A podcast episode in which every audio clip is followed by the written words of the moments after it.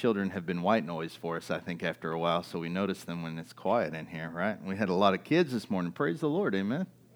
Man, I love kids. Kids are life. Kids are life.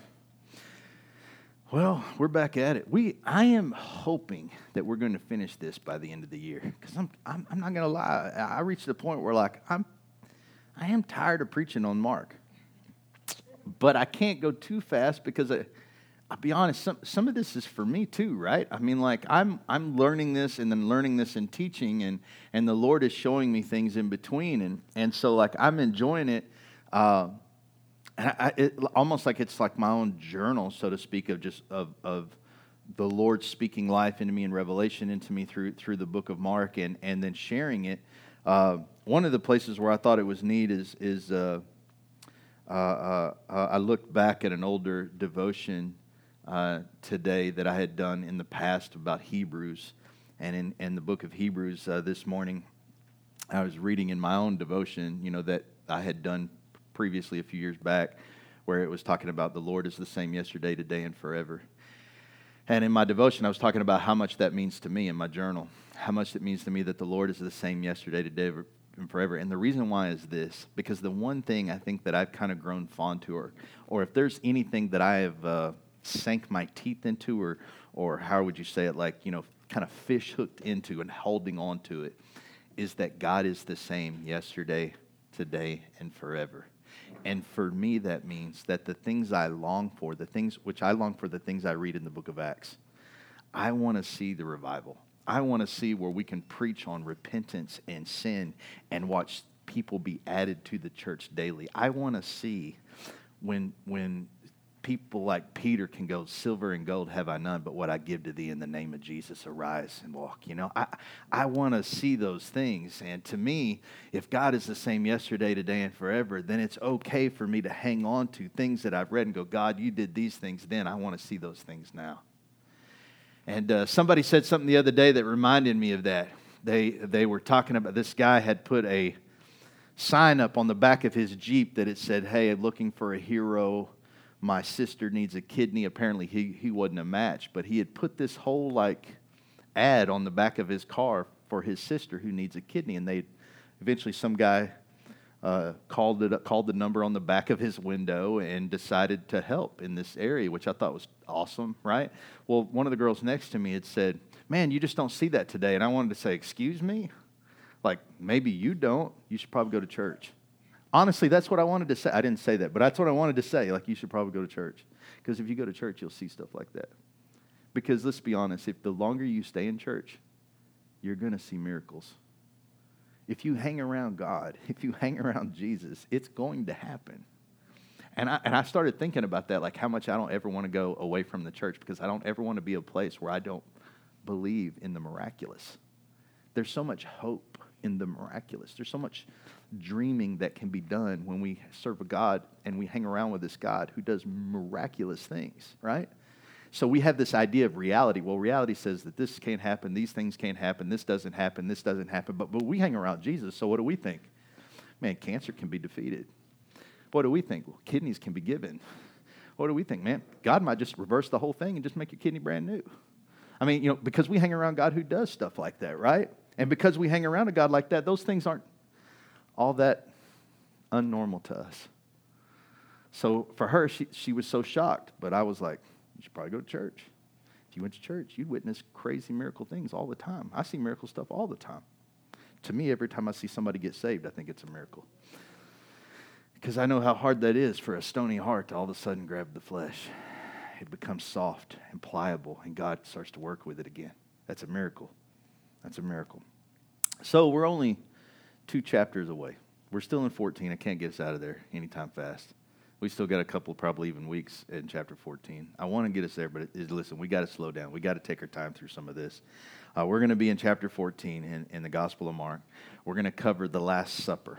This is going to be the last time that Jesus will sit with his disciples at fellowship, and he'll have a, he'll sit there over a meal prior to his death. And this image, uh, I'm sure many of you have seen it portrayed throughout all sorts of art throughout the years. There's many different depictions of what this is supposed to look like. So hopefully, At least this morning, we'll see it with our own mind's eye. We'll have a better idea of what's happening at the table, as well as the gravity of the whole situation. So we're going to pick it up, Mark 14, chapter 12. I think we'll read uh, around like to 26 or so.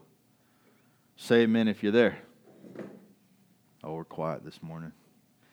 So, if you came into this church, I'm just going to remind you uh, we are Pentecostal, which means you can yell, you can shout, you can say amen really loud if you want to. You can, you can say preach it. You can say what you know. We're okay. So when if I say hey, say you don't have to get quiet on me. We're not Baptist, all right. We're not Methodist, not Episcopalian. We're not reserving our emotions. You can be emotional here. It's okay.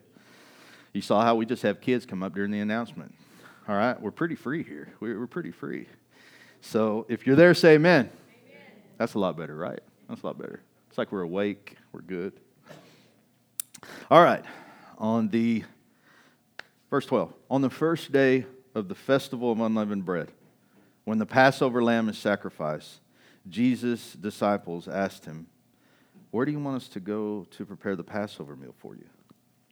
So Jesus sent two of them into Jerusalem with these instructions As you go into the city, a man carrying a pitcher of water will meet you. Follow him. At the house he enters, say to the owner, The teacher asks, Where is the guest room where I can eat the Passover meal with my disciples? Disciples. He will take you upstairs to a large room that's already set up, and that's where you should prepare a meal. So the two disciples went into the city and found everything just as Jesus had said, and they prepared the Passover meal there. In the evening, Jesus arrived with the twelve. And as they were at the table eating, Jesus said, I tell you the truth. One of you eating with me will betray me. Greatly distressed, each one asked in turn, Am I the one? He replied, It is one of you twelve who is eating from the bowl with me. For the Son of Man must die, as the Scriptures declared long ago. But how terrible it will be for the one who betrays him. It would be far better if that man had never been born. As they were eating, Jesus took some bread blessed it. Then he broke it into pieces and he gave it to the disciples, saying, Take it, for this is my body. And he took a cup of wine and he gave thanks to God for it. He gave it to them, and they all drank from it. And he said to them, This is my blood, which confirms the covenant between God and his people. It's poured out as a sacrifice for many. I tell you the truth, I will not drink wine again until the day I drink it new in the kingdom of God. Then they sang a hymn and went out to the Mount of Olives. So, in coming to fully understand the gravity of the season that was upon them, it's important that we understand a little bit of Jewish culture. All right? It was the first day of the festival of unleavened bread. This was happening just before the Passover. Now, most of us know what the Passover is. It was the time when the angel of death kind of swept through Egypt, right? Only those houses that had been placed the lamb's blood over the doorpost, right? They were passed over. And those that didn't, well, they didn't fare so well, right? And the, this would be the final draw in pressing Pharaoh to let the Jews go. So, and since there were great fear, right, in what the Egyptians still might do, because they were kind of always teeter totting back and forth, uh, uh, they didn't, it, it, their, their exit was so fast and so speedy. It was kind of to the extent of, it was so fast they didn't have the time to put things like even in the ingredients and the things that they had already had laying out, right? They, they had bread that they had started to make, but they hadn't even put the yeast in yet, so they had to leave and, and get out of there really quick, right? So they had this unleavened bread that, that, that is left over when they left out of there. That's all they had to eat on their journey as they exited. So the, uh, this, this, in memory of this, uh, uh, in memory of this like speedy exit, uh, this event would be called the Feast of Unleavened Bread and it was a cultural staple, totally designed to make sure that the Jews always remembered not only what God had done, but how He had done it. All right? It's during this feast that a, a normal Jewish family would celebrate by leaving uh, bits of uh, bread hidden throughout the home for the children to find. They kind of made it a fun game. The children would search out uh, and throw away the bread in the effort to get rid of all the yeast in the house. It was kind of a fun little thing because during this time they were going to get rid of all that. You had to get rid of all these things so that you just had the unleavened bread. It was cultural. It was there to remember. It was good stuff. It was traditions.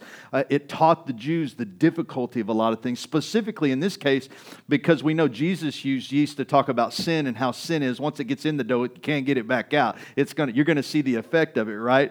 So as they did these things and as they practiced these things, it helped teach them uh, and teach the Jews about the difficulty of removing sin and, and, and how, how it's impossible really to eradicate it, right? And so ultimately, this festival is just completely symbolic and it teaches the need for the Passover, right? Which, what would able to get really all the sin out? What cleans all that away? Well, the Passover, the blood of the Lamb. So you could be passed over because you can't really get it all out. Right? So this is, this is what's going on. Uh, this is where we begin. We're, we begin by looking at the, the cultural stamps that are happening in their, in their culture right? They're reminded of being of the difficulty of removing sin. They're reminded of their oppression under Egyptian rule. They're reminded of a lot of these things by these traditions and um, by seeing the culture that God created within the Jewish people. Uh, uh, he, he created this culture that constantly reminded them of his power, of who he is. It wasn't a personal thing. It wasn't like, hey, well, only your family celebrated this. No, this is culture. Everybody did this. If you were a Jew, everybody did this. Every celebration they did, every celebration, every part of their history was a testimony to the greatness of God. Right? From the time they were born, think about this, to their last breath, their cultural celebrations were designed to root them in the truth of God and who God was. Right? By the way, we could take a page from that, right? We could take a page from that. So the scene's kind of set. This is the scene, right? This is what's happening around them. As they are looking, this is the Feast of Unleavened Bread. This is what's happening around the town, right?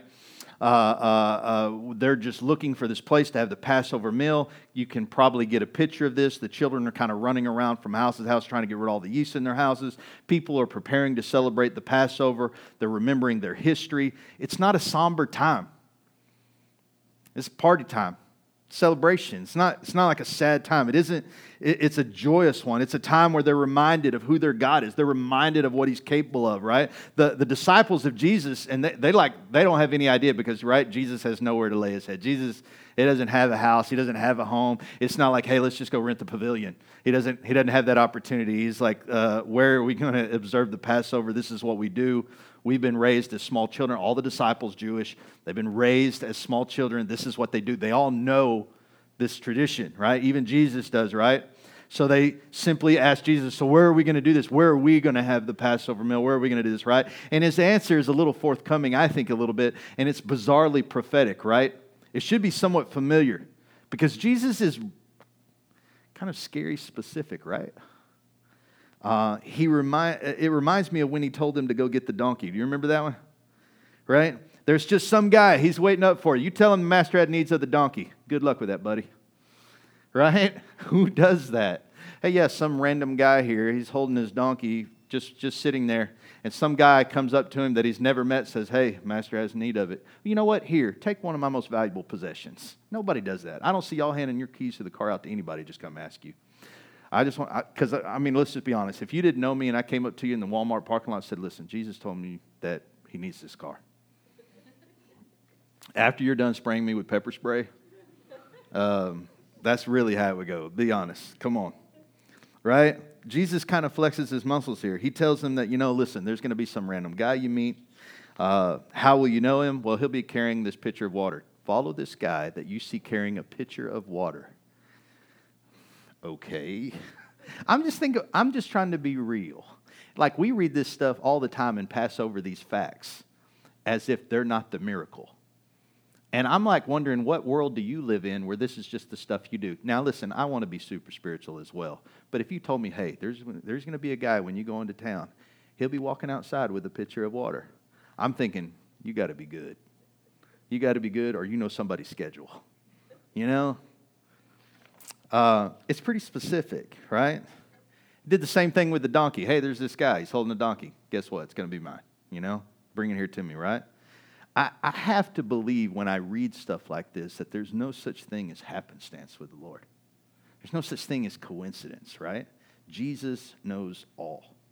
Jesus names the man, he names the actions of the man, and, and all these minor details that are going to lead them where they will go. Now, if Jesus knows these things, then Jesus also knows his own future. We know that he does, right? It also stands to reason if Jesus knows the future, he knows yours too.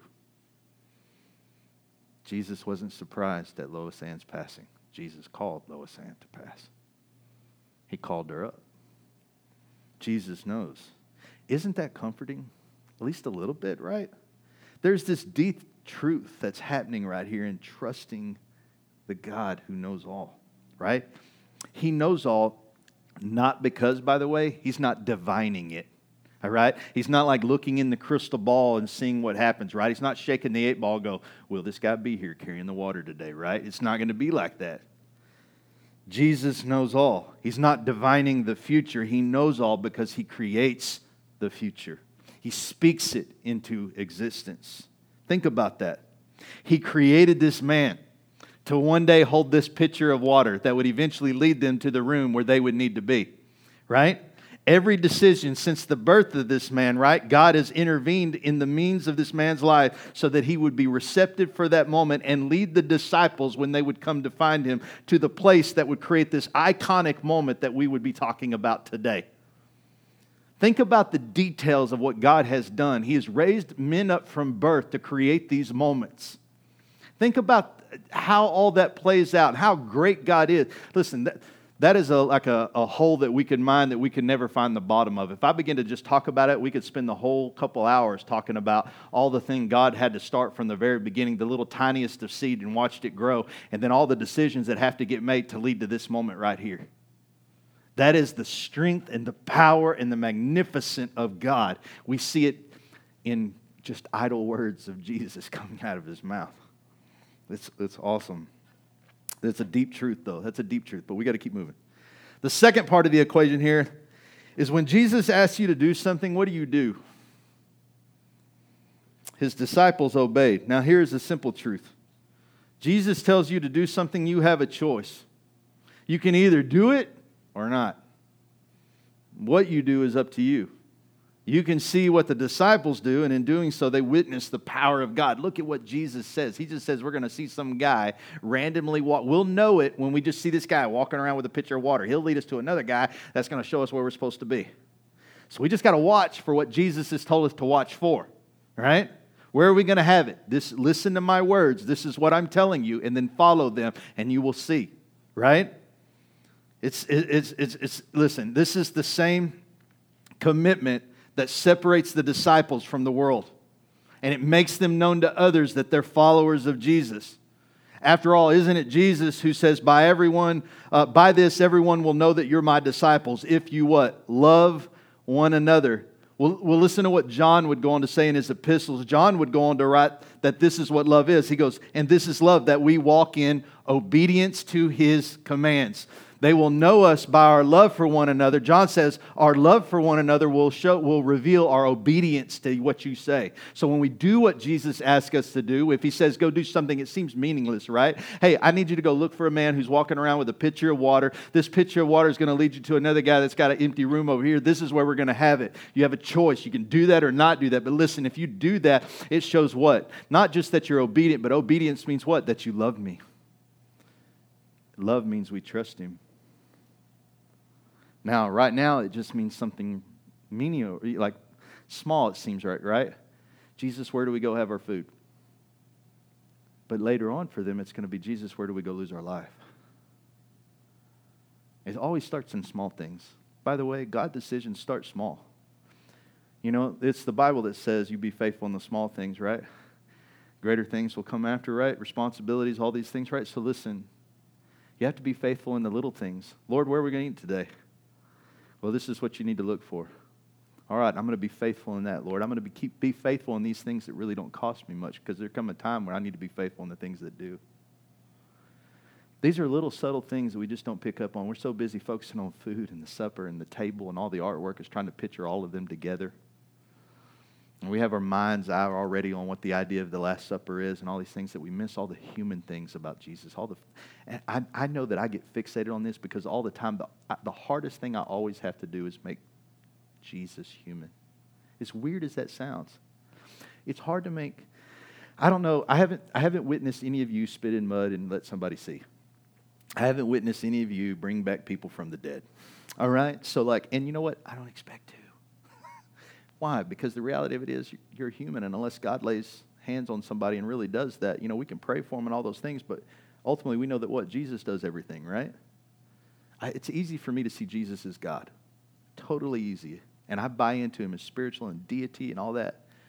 But what I love always is seeing Jesus in his humanity. Because when I see him in his humanity, he becomes my friend. He becomes something closer than just, I guess there's always to me this gap between God is here and I'm here. But Jesus is here. He's right next to me. Jesus is God that has come down now and says, no longer is this gap between you and I. I'm up here, right here, right? And it starts as little things. And we see Jesus t- just in the little things right here. If we listen to him in the little things, we be faithful in the small things, right? We listen to him when he tells us these little things and we trust him in this area, right? That God is working all these things out. And it's by our love. They'll see that we love him when we just obey him. So, listen, so they've arrived at the place. Now the dinner table's set, right? The unleavened bread is laid out, and the Passover meal kind of has begun. And listen, I don't care what photo you ever saw of the Last Supper. There's no way I'm buying into that this was a somber time. There's no way this is a sad moment to me. I always see, like, to me, I always see Jesus at the center, and there's this long table. I hope that's not true. You know how difficult it is to talk somebody way on the end? I mean, you got to talk up and it's loud, right? I want to believe that they're all close knit. And if you look at most like films that display Jewish culture, especially older Jewish culture, they're always usually on top of each other. I mean, and it's, it's, not, it's not unlikely of them that they kissed each other on the cheeks and things like that. So an intimacy between them is not unlikely.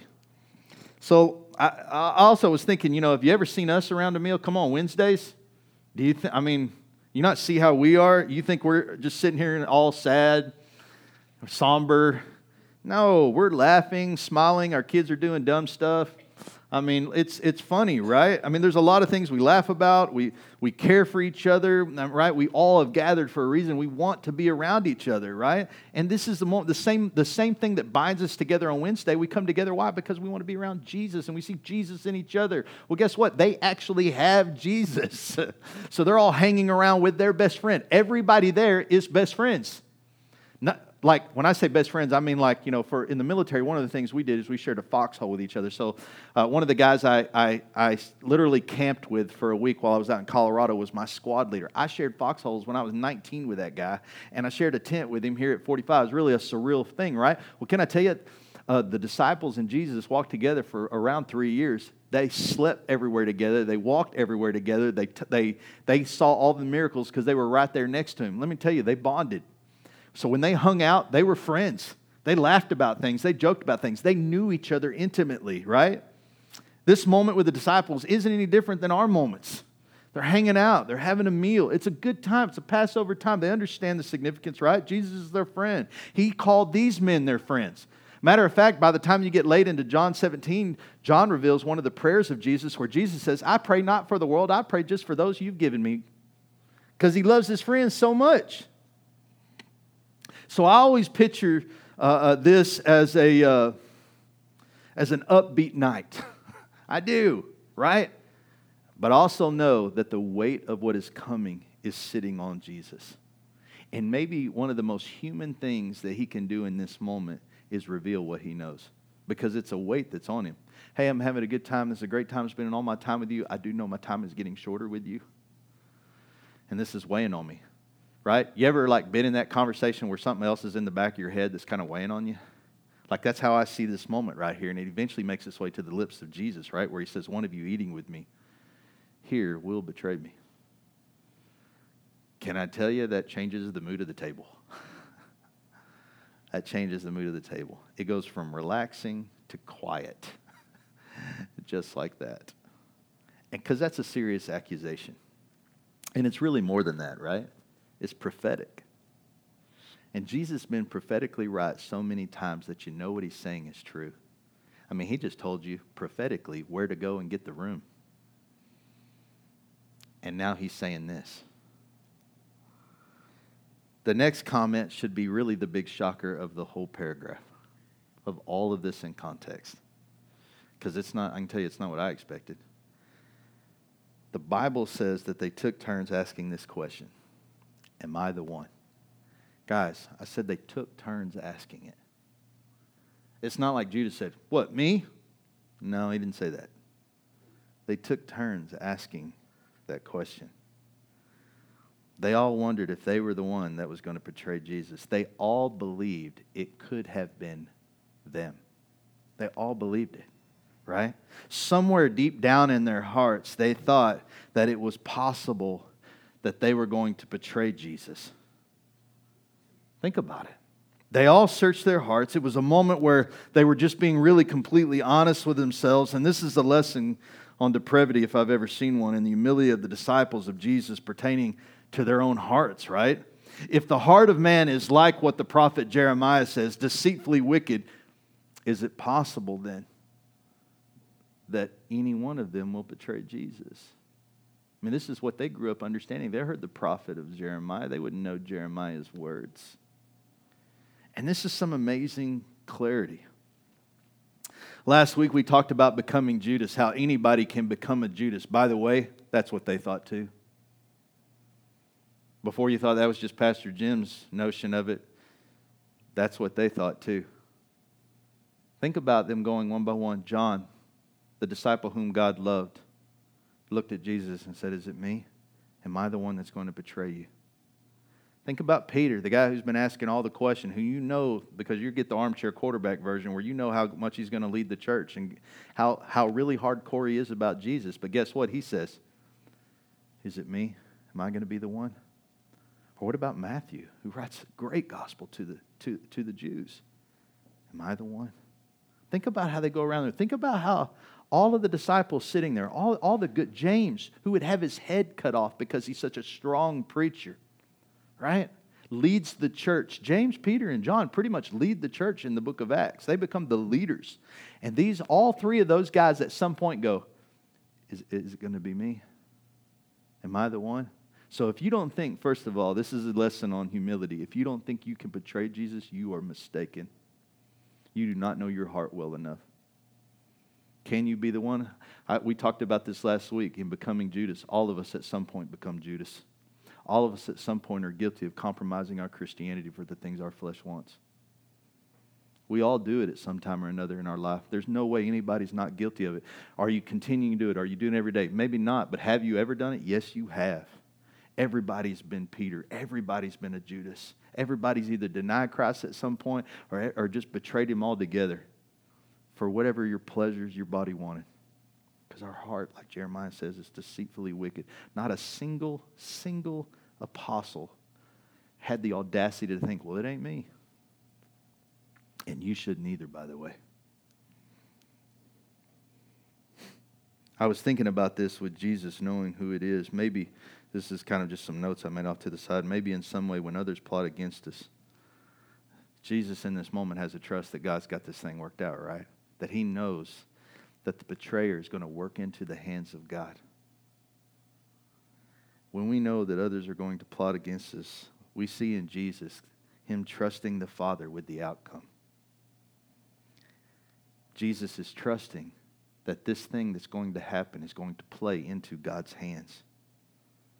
Maybe this is what inspired Paul to say that all things work together for good to them who are called according to the purpose, right? Them who love God, who are called according to his purpose, right? Maybe this is what inspired Paul to write that. Maybe this is why when people come against us and when they persecute us, we should trust that God will work this out. And even if I die, it plays into the hands of God. Maybe the, might make it harder to love our enemies to know that sometimes winning means losing. You hear that? Jesus doesn't win this battle, right? He hits the cross. But in losing, he wins. Sometimes the battles that we face, and I'm just giving you this outside of notes here. Sometimes the battles we face, by losing, we win. That's hard to do. The American in you is not known to be a loser. It's like anti from the time you're born, man. You're born with the idea that you're a winner. You're a Westerner, right? As soon as you go to Europe, they all hate you. Why? Because you're a winner, right? I mean, like from the time we're born, we have this arrogance and pride about our nationality and all these things in us, right? But sometimes, sometimes by losing, we win. Sometimes it's smart to keep your mouth shut, like Jesus, when everybody's accusing you and you know it's not true, but you're going to trust God. It's going to play into his hands. Why? Because Romans 8:28 says what? All things work together. Right? All things, which means everything. Every good and every bad works to what? Your advantage. Do not lose your Christianity. Do not betray Jesus. Trust him. Trust him. Right? Trust him. Jesus wasn't finished with this whole thing, and you know, and and one of maybe the neat things that I, one of the other things that I was just thinking of offhand is that when they were so convicted here, am I the one? Am I the one? This is why we see in Acts chapter one, uh, uh, Peter go, Judas was one of us, one of us, because it could have been any one of us that betrayed him. Right? They all thought it. That's why there was no exclusion. You know what? Now that we know that he's a betrayer, he's out. Judas was never out until Judas killed himself. He was always an apostle until he killed himself. And then his death, they replaced it after his death. But he was not replaced before. He was always one of the twelve. One of the twelve. That's the love of God. But Jesus follows up this whole statement. He follows up this whole thing with saying it would be far better for that uh, uh, man if he had never been born. Now, that's rough especially from Jesus, right? One thing I can tell you is that it's not a threat.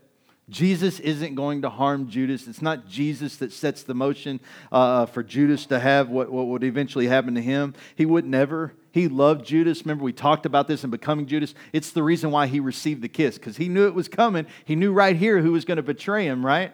And when the kiss is coming, he knows it's any time. Why not just reject that? If you already know somebody's going to backstab you, I don't know many of you that was just like, I'm going to go hug them. I'm going to hug them before that happens. That's how I'm going to get them back. I'm going to kill them with kindness. None of you do that. You're like, I'm not about to hug them. Right? No. No. Jesus loved Judas. He allowed the kiss because he loved Judas. Right?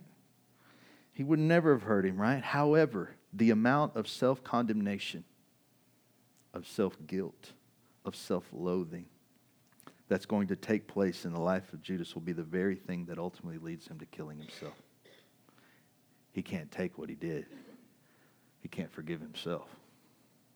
He literally hated himself to death. I mean, how sad is it when our actions are so horrifically bad, our decisions are so horrible that we think the world is better off without us in it? If this doesn't teach us that every decision we make is an important decision, I don't know what does. Every decision we make is important. And just like that, Jesus is done talking about it. By the way, that seems to be such a dinner killer. But he gets it done. He talks about it, he gets it off his shoulders, right? And then all of a sudden it's like it's like, okay, I'm done. We've talked about it, it's out there. I don't need to talk about it anymore, right? He stuns them, right? And then just moves on. It's, it's almost as if he's reminded that his time is short. All right? My time's short. I only got so long with you guys. I got to make the best. Let's just make the best of this, right? It's time to be really intentional. It's time to remind them of what's coming, right? And teach them how to remember, right? Just that God had celebrated in the days of Moses, He had created these ideas or these traditions like Passover and Feast of the Unleavened Bread. Jesus says, I tell you what, how about I give you some new traditions? All right? So in this moment, I know it's just somber, but let's make it a good moment. Let's not end it on a low note, let's end it on a high note. It's kind of what he's doing. He says, so, so basically, he says, All right, here's, here's something that you can remember. And what does he hand them? Well, you know, he hands them communion. Communion, right? He hands out the bread, says, This is my body. It isn't coincidence that he broke it into pieces and handed it out. We're to partake and benefit in the body of Jesus. We're all parts of his body, each of us. It's Paul that expounds on this well when he wrote to the Corinthian church who was actually practicing communion. It says when we break bread, we aren't sharing, aren't we sharing in the body of Christ? And though we are many, we will all eat from one loaf of bread, showing that we are what? One body. His body, one body. We are one body, united with Christ as the head. Every time We are to take bread together, right? We are to remember. Same thing, Feast of the Unleavened Bread. What do they remember? That sin cannot be come out, right? That yeast needs to come out of the unleavened, right? And the, it's hard to get out. They got to get it out, right? Otherwise, this, what's happening? Angel of death is coming. The Passover is coming, right? Those that only have the blood will be able to be passed over, right? So God says, new tradition. You are my body. I need to teach you that you are my body, that you're all part of the same body. No use in fighting amongst yourself. Listen, the arm doesn't just punch itself in the leg. That's dumb. If somebody walks around punching themselves, what do we call them? Mental, right? We send them to hospitals, okay? There's, something's wrong with you if you're punching yourself in the face. That doesn't make sense, right? Nobody punches themselves. The, the body of Christ shouldn't be punching themselves either. Amen. Amen. How many, how many people have left the church because they, their body, the body is punching themselves? How many times have you heard it, man, uh, in the church that the church kills its wounded? Uh, I mean, sometimes the church can be the most unsympathetic thing, which is bizarre because you're part of the same body. It's like hating yourself. Jesus sets up this tradition, just like the Feast of the Unleavened Bread is a tradition in the culture that is going to make them remember communion, and the breaking of the bread will be that as well. And then Jesus drinks from the cup. He says, This is my blood, which confirms the covenant between God and his people. It's poured out as a sacrifice for many. This, this is something he just said over the Passover meal. Again, just told you what the Passover is. We talked about it in the very beginning, right? The disciples would have picked up the reference here being made. The blood to which will become the new covenant will be in con- direct connection with the Passover. Jesus is the Passover lamb. It will be the blood of Jesus that we spiritually wash ourselves with so that when death approaches us, or more importantly, judgment, right, we will be passed over due to what? The blood of the Lamb. I used to see people used to tell me all the time, and I don't know where it came from. I used to like look in the Bible really hard trying to find this. They're like, uh, I used to see it on tracks and all this kind of stuff. They'd be like, "Well, you know, when you get to, if you if you're going to hell, or you know, you're going to have to stand before judgment, and then it's like a movie's going to play of all your good and bad deeds." And I was thinking, really, like, where is that? Like, does he got surround sound? Does he have like a movie screen? What is God looking at here? Can I see it? Am I able to see it? Like, I never understood like that comment because I always just say, "But I thought I was covered by the blood of the Lamb." Well, you will be. You'll be covered by the blood of the Lamb. Da da da da. And you know, God won't. I, I would always say, like, well, if I'm saved, I pretty much don't have to worry about that, right? I used to think, I, so what I've, you know what I've come to tell people? Yeah, okay, so, so God pulls up the screen. You know what he's going to see? Blood red. That's all he's going to see. He'd be like, I have no idea what you did the entire time because this blood it just is covering the whole thing. I can't see any good. I can't see any bad. All I can see is what? The blood of my son, which atones for all sins. So when I look at your life, all I see is the blood of my son. That's all I see. So you're telling me, God, all you see is Jesus. That's all I can see. So that God says, enter in, good and faithful servant, because not because he sees me and all the great works I did, it's because he sees his son and all the great works he did. This is why I love the, the writer who years ago, it's not a hymn, but he pin the words, right? We fall down, we lay our crown at the feet of Jesus. Why? Because Revelation talks about how we will receive crowns one day and all these things. And I heard somebody, oh, I'm going to get a jewel in my crown, all these kind of things. I was like, man, if you had any humble humbleness in yourself at all, you would never wear a crown. How could you around Jesus?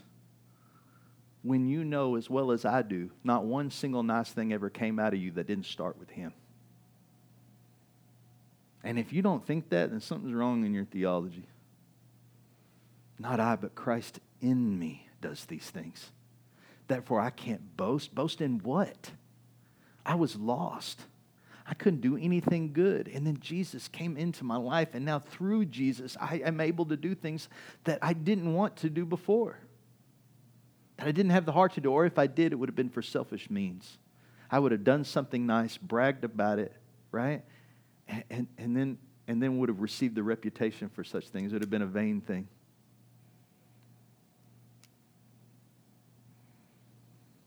This is, this is, this is the Lord. So this is the blood of the Lamb. It covers us. It's, it's, it's, it washes over us. I love the, uh, The old song says it washes us white as snow. There is a there is a section in Revelations where I've used this uh, in funerals because it's a future where the Apostle John sees all that are saved. And I always think I, I, it was a place where years ago I used to say, "Where's my part in all this?" Right? I'm trying not to cry talking about this, but I had a there was a moment where I used to pray to the Lord, Lord, where's where's my part in all of this? What's my part in the church? What's my part? And one day he he, he took me into the Revelations, and I think it's around chapter it might be four or five, or maybe it's 12. It's, it's around somewhere between three and 12. All right. Um, he says, uh, the angel took John up and he says, Who are these? Who are these people? And John said, Lo, there's a multitude there singing. And, and, and, and he goes, Those are those who have been made white by the blood of the Lamb. They're clothed in white by the blood of the Lamb, and they're there singing praise and glory and honor God said, That's you. You're here. He gave John a glimpse of the future of heaven when heaven is full with the saints. And you wonder where your place is in the Bible? It's right there. Doing your part, singing praise and honor and glory to the Lord, to the King of kings and the Lord of hosts. John saw us sitting there, singing and praising the Lord. That's our part. Why? Because we were made white by the blood of the Lamb, it says. That's what it says. That's who we are. He washes us white as snow. This is a tradition that Jesus would establish in his church, this new covenant church he was creating, right? With his body, so that they or their children or their children's children would remember what had taken place, right? The Feast of the Unleavened Bread is there to teach their children and their children and their children's children and so forth from generation to generation what happened as they came out of Egypt. The Passover is there to set up to, for them to understand what it takes to be delivered from sin. So, in the same way that God creates these traditions and says, you need to celebrate, here's why you celebrate, so that you remember, right? Jesus says to them, this is what we're going to do, so that we remember why we're here, so that we remember why the cross is going to happen, so that we remember why the Son of Man must die. We remember why he was betrayed, right? And why Jesus kept his mouth shut. It is all coming down to this. And so that we would not forget it, he says, here is your tradition, so that every time you do it, you remember. And so when your kids ask you, like, why are we doing this? This is why we're doing this. And it's your job to teach them why we do this. So that we remember, as his bodies are, we are his body. We are all one body under the head of Jesus Christ. Why the blood? Because his blood is what makes the Passover happen for us. It passes our it washes us clean. It allows us to have forgiveness and be atoned before the Father. It challenges me. This is the kind of stuff that challenges me because I think, man, Jesus just like, okay, this is what we're going to do. This is what we're going to do. This is we're going to set this tradition in my house. That's what he says, right? And his house is pretty big, right? All who are in Christ. But it, it made me think, right? What, what, are, what are you doing in your house to remember the truths of God? When you're raising your kids, when you're passing it to your friends, what are maybe some of the things that you're doing? And if you're not doing something, let me encourage you to start, right? It's never too late. How about just reading the Christmas story around Christmas? I know it's, it, it's something that we do at our house. Listen, it's not a sin if you don't, it's just good to do. We'll, we'll, read the Christmas story at, at, our house just so that we hear the whole birth of Christ and how everything happened, how we get to that place, right? And we make sure, like just like most people do, the two biggest times of the year are Christmas and Easter. Why? Because we remember. Listen, if you don't show up on Easter, it's not sin. You don't go to hell.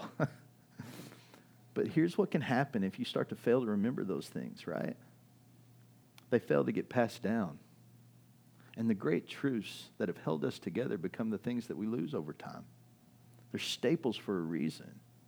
Not, again, not to convict you of how big a sinner you are if you don't participate. They're there to help remind you of the greatness and the glory of God and how much He loves you. Jesus was born to die. When we celebrate at Christmas, we, we are reminded of that. We're reminded that, listen, as, as celebratory as Christmas is, as laughter as it can be, and our kids are so excited because they get presents, all these cool things that happen at Christmas, right? It's this kind of bizarre time to me. We're celebrating a child that's going to be born into this world just to die because we're so awful. But when we remember, Christmas reminds us that Jesus loves us, that he said he would do it again, man. He has, Jesus has no regrets, by the way. Says totally worth it. My gift to you this Christmas is the gift of life. My gift to you this Christmas is the gift of salvation. My gift to you this Christmas is the gift of the gospel, right? And when we celebrate Easter, we celebrate Jesus' gift to us again, the gift of eternal life a future forever with the Father, where we take our place in the book of Revelation as those clothed in the blood of the Lamb who are singing praise, glory, and honor to the King. Can I tell you, communion must have been just what the doctor ordered. Think about it, right? Because right after that, uh, right after they literally had wondered, Am I the betrayer? Jesus just leans in. He teaches this new tradition. This tradition would have them close out the night with a song. Come on, man. That's a bizarre. How many, is, I mean, like, that's a weird dinner table time. Hey, we're having a good time, having a good time. Somebody's going to betray me. Boom, boom, boom. And then we go around the room going, don't lie, you'd be looking at everybody. I never did like that Matthew anyway, man. He was a tax collector. Sorry, Joker. Everybody knows he'd be working for the Romans. You know, I mean, I'm sure they were way more holy than that. But come on. Look at it, the absurdity of the moment, like, right? I mean, like, yo, Jesus, we was having a good time, bro. He just like got slammed that down on us. And this is just like, well, how about I just, we, let's just do communion. All right, I got to teach you this thing real quick. Hey, how about let's back it up?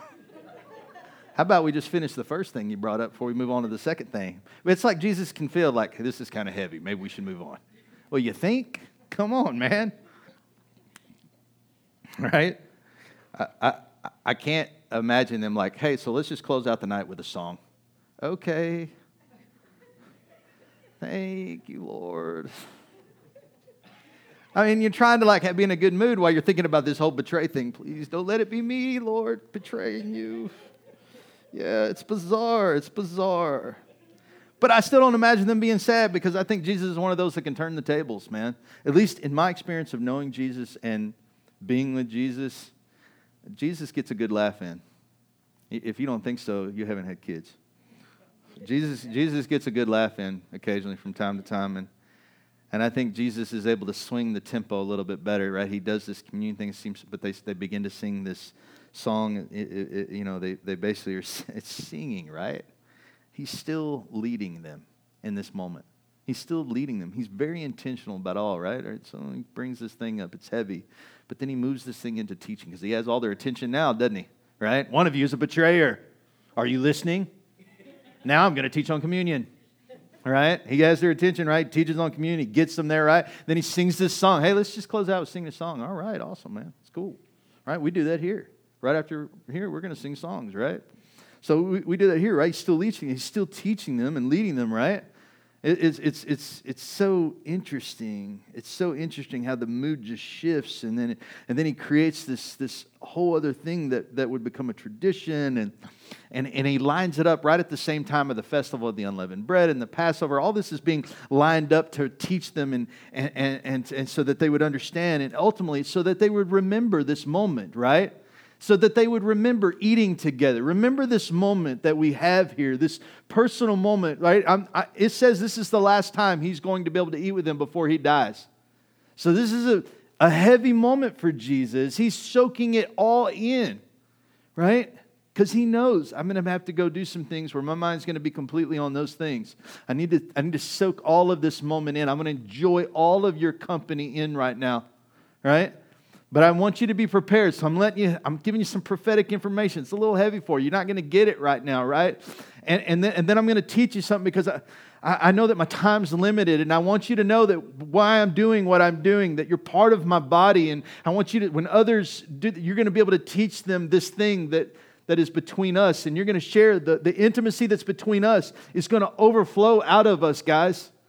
And it's going to meet everybody else. And when it does, I need you to teach them the things that I taught you. So, this thing about us being part of the body, one body together, I need you to teach them that. And this, this tradition of, of, every, of, of it all being for the blood and the, the blood of Jesus and the Passover, I need you to, I need you to teach them that, guys. And this is going to be a good night. It's a good night. It's a good night with my friends.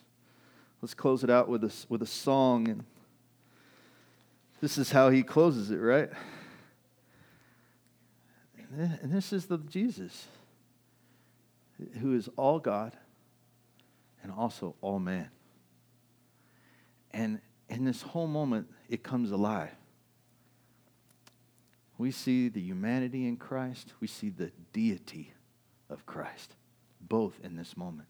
He knows things that only deity would know, but he acts in ways that humanity makes it comfortable right? He's both God and man in this moment.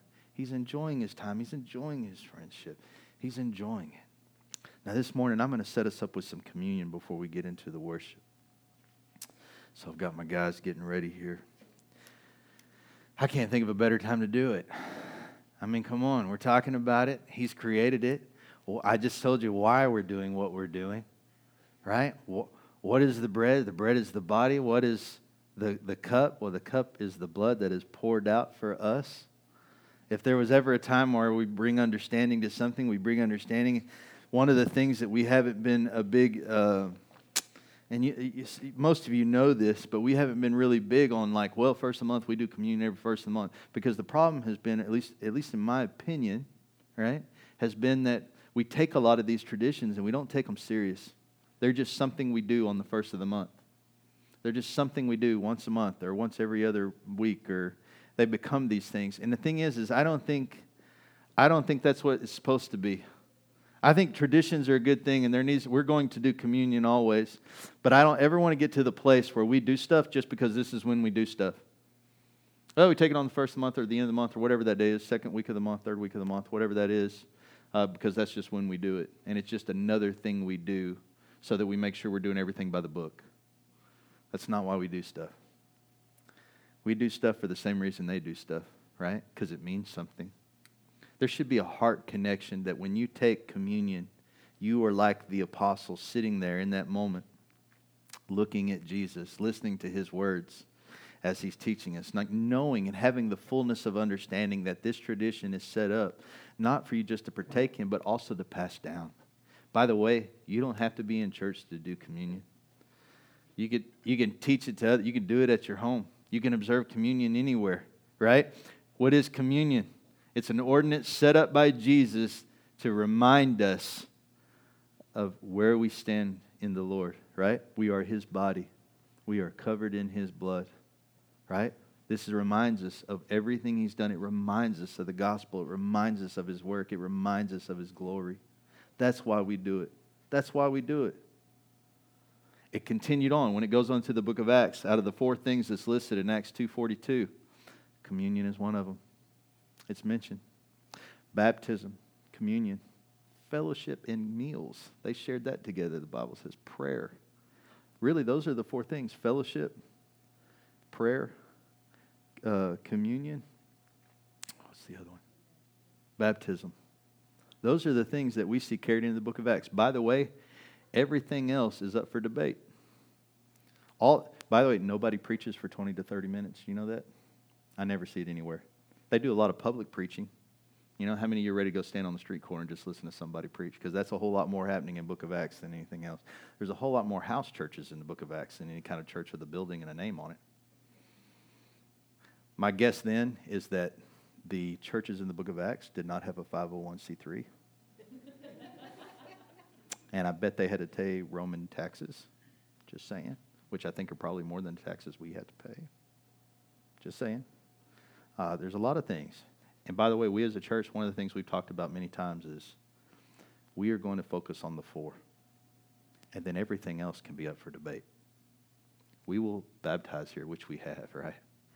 We, we will uh, do communion here. We are going to be a people of prayer. And we are definitely going to be a people of fellowship.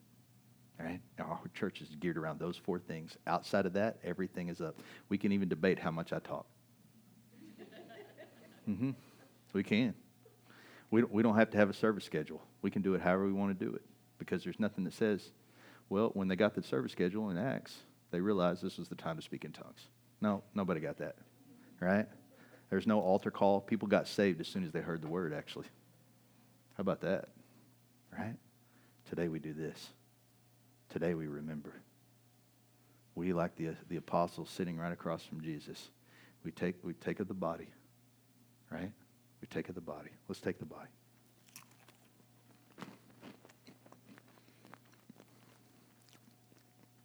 We remember that we're one body. And from the cup, we remember that he poured himself out for us. His blood washes us white as snow. Thank you, Lord. Let's take the cup. Have we texted Joy yet?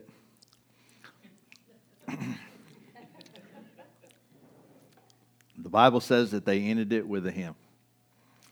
And Joy's got a couple of songs. We, we're gonna we're gonna do some worship this morning, and and uh, we're gonna end it on a high note, right? That's what they did.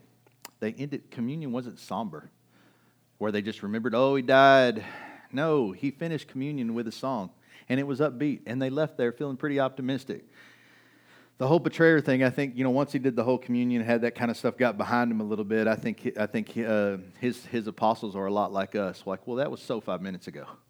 Like that was, you know, the betrayer thing. That was a five minute conversation that last. That was a while back. Uh, Jesus said a whole lot more since then, right? And so he brings it up. They're getting ready to to sing, and and uh, I think about these moments where uh, I would just love to hang out with Jesus, like in those moments where he's just with his friends and he's just being him, you know. All right, man, I got a keyboard behind me. Let's see if I can get my wife. Let's stand as we get ready for worship this morning.